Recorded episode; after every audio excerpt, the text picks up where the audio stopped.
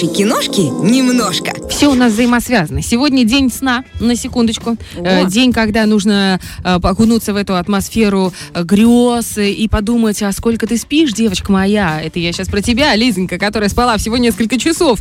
И вот знала ли ты, что Леонардо да Винчи, между прочим, спал всего по 15-20 минут в день каждые 4 часа. То есть всего, если взять в купе, то это 2 часа. Ты представляешь? То есть остальные 22 часа он работал. Ему не хватало времени для того, чтобы реализовать все свои гениально-фантастические задумки. И вот от Леонардо да Винчи мы очень медленно и красиво переходим к фильму, который нам принесла наша великолепная Екатерина Ницше. Естественно, это тоже не просто так фильма, потому что кое-кто из наших девчуль сейчас тоже в Италии. Девочки. Бархатова вязала, она бы вязала бы максимально такие большие, знаешь, такие двуспальные пледы, ручной вязки. Доброе утро. Как она может, да, сон, Италию, мой недосып, Леонардо да Винчи, 15 минут связать с Екатериной Ницше. И действительно, там прямое попадание в кино. Э, Доброе, да, утро всем. Э, Привет, дорогая. Лиза, я с тобой сегодня солидарна. Я настолько боялась проспать на этот эфир, что встала в 6 утра, вообще непонятно зачем, непонятно почему. Э, Так что день сна у меня тоже сегодня не задался. Надеюсь, что вечером я все это исправлю.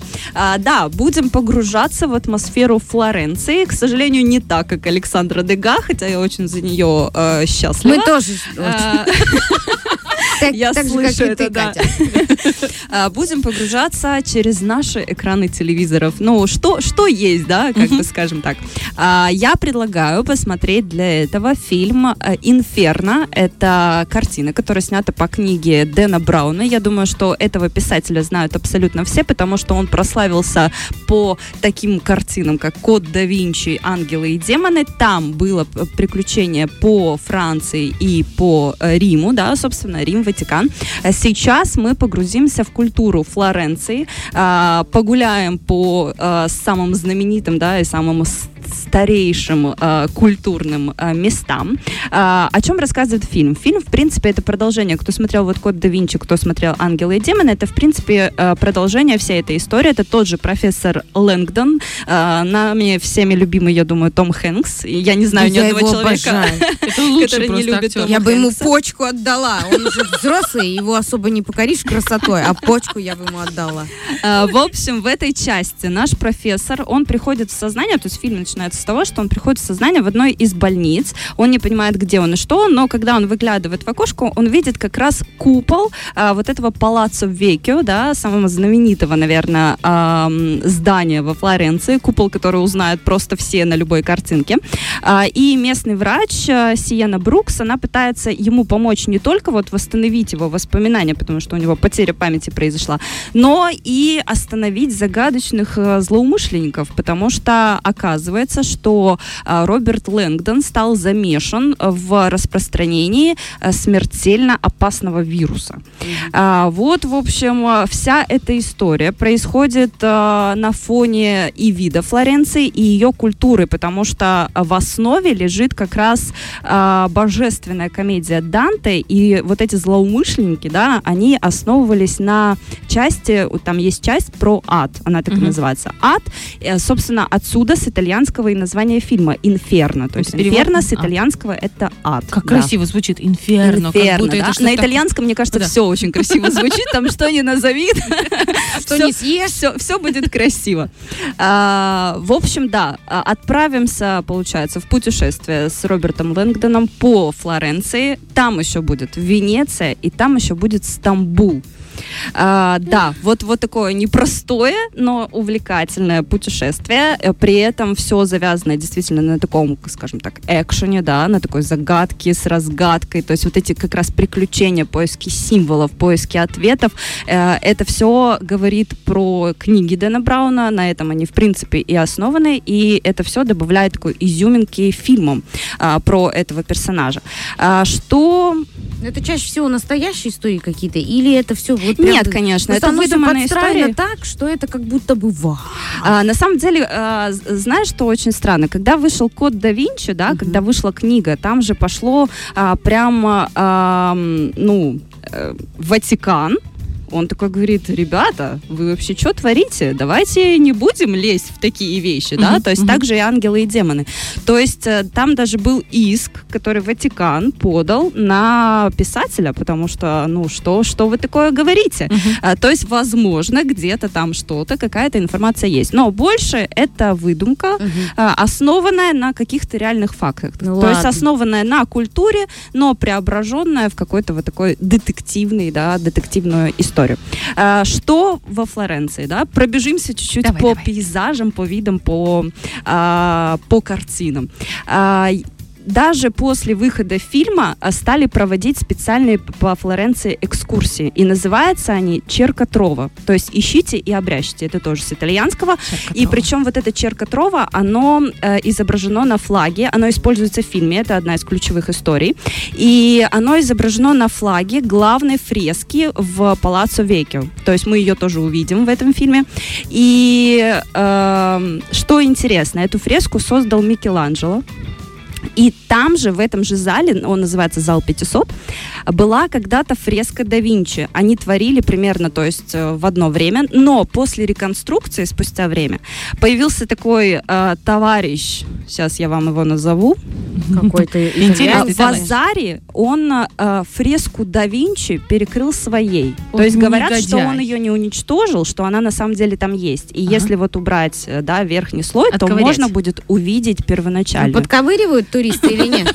Ну а что? Не знаю, вот, вот- как вот насчет этого не знаю. Как мне мама объяснила однажды в одном городе, где нужно было на счастье потереть э, скульптуру. Знаете, я говорю, мама, да. а где тереть? Она говорит, ну где самое чистое, золотое, блестит? Там и три. Вот и все. А, то есть мы увидим зал 500, зал 500 Палаки Ве- э, Палаццо Веккио. Мы увидим площадь Синьории. Мы увидим а, в этом же фильме Бадия Фиорентина. Это целый монастырный комплекс. Сады Баболи или Боболи. Я, к сожалению, не Баболи знаю, как правильно. звучит. Баболи. А, И старый мост а, тоже. У них все в Италии Векио, Векио. То есть это значит очень-очень старый, да? Боже, у нас- Добавляет такой Вот вы подумайте, как это звучит у нас старый, а у них векио. Да. То есть сегодня меня подрезал векио дед. И веки бабка намухлевала, что-то ее ударила. Ой, я не могу. Бартова. Векио. Веки.